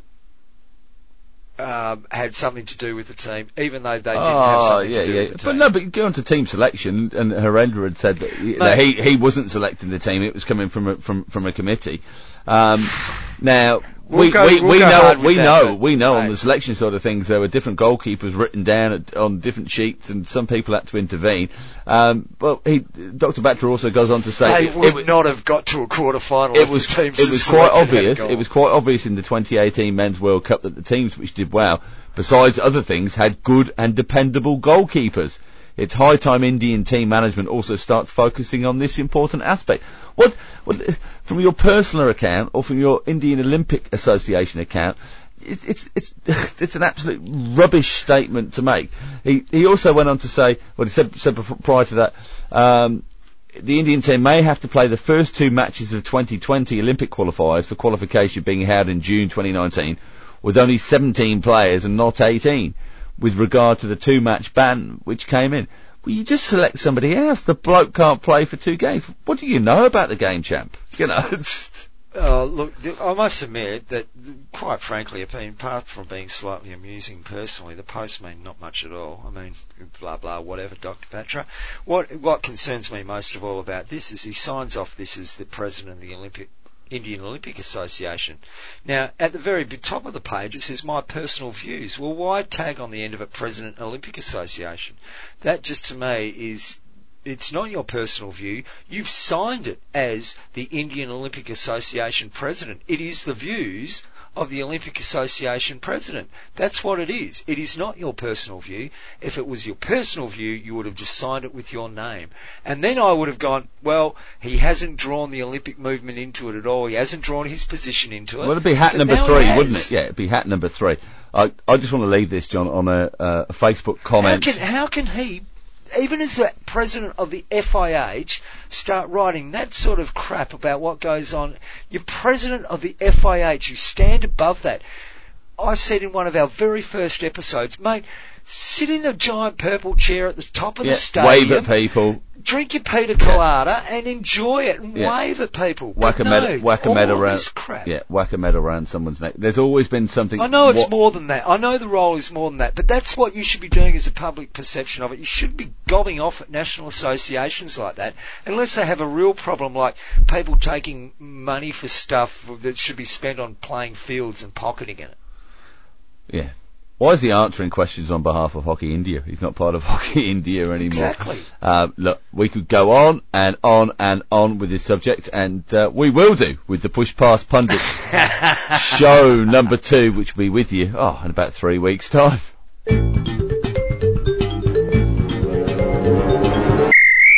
Okay, mate, you're listening to the Reverse Stick, the Global Hockey Podcast, mate, being Matt, Matt, mate. Um, we've got to wrap it up. Yeah, re- we've gone way over. This is a really long podcast. Sorry, folks, we're trying to slim things down. Quick but correction from last week. Uh, Studio Hockey's interview interview was with Thierry, not Jacques Brinkman. Apologies, Ernst. Oh, good. That's it. Thanks for all the feedback. Nothing we else. got we got off everybody uh, with regard to the push past pundits. It was Yeah, a great pleasure to bring that, and we look forward to bringing that to you with Harpreet, Jimmy, Jaspreet, and Mihir. Oh, forever and ever and ever. Much like this podcast. Thanks for joining us on show 78, guys. Check out the Hockey Family show. Number three is out. Sorry, Talk Hockey Radio from the Hockey Family. Uh, Yep. Check that out on your podcast providers. Uh, get in touch with us if you want to. We're on all the socials at the Reverse Stick. Good luck with all your indoor stuff, and um, let's hope the Pro League kicks off with a bang.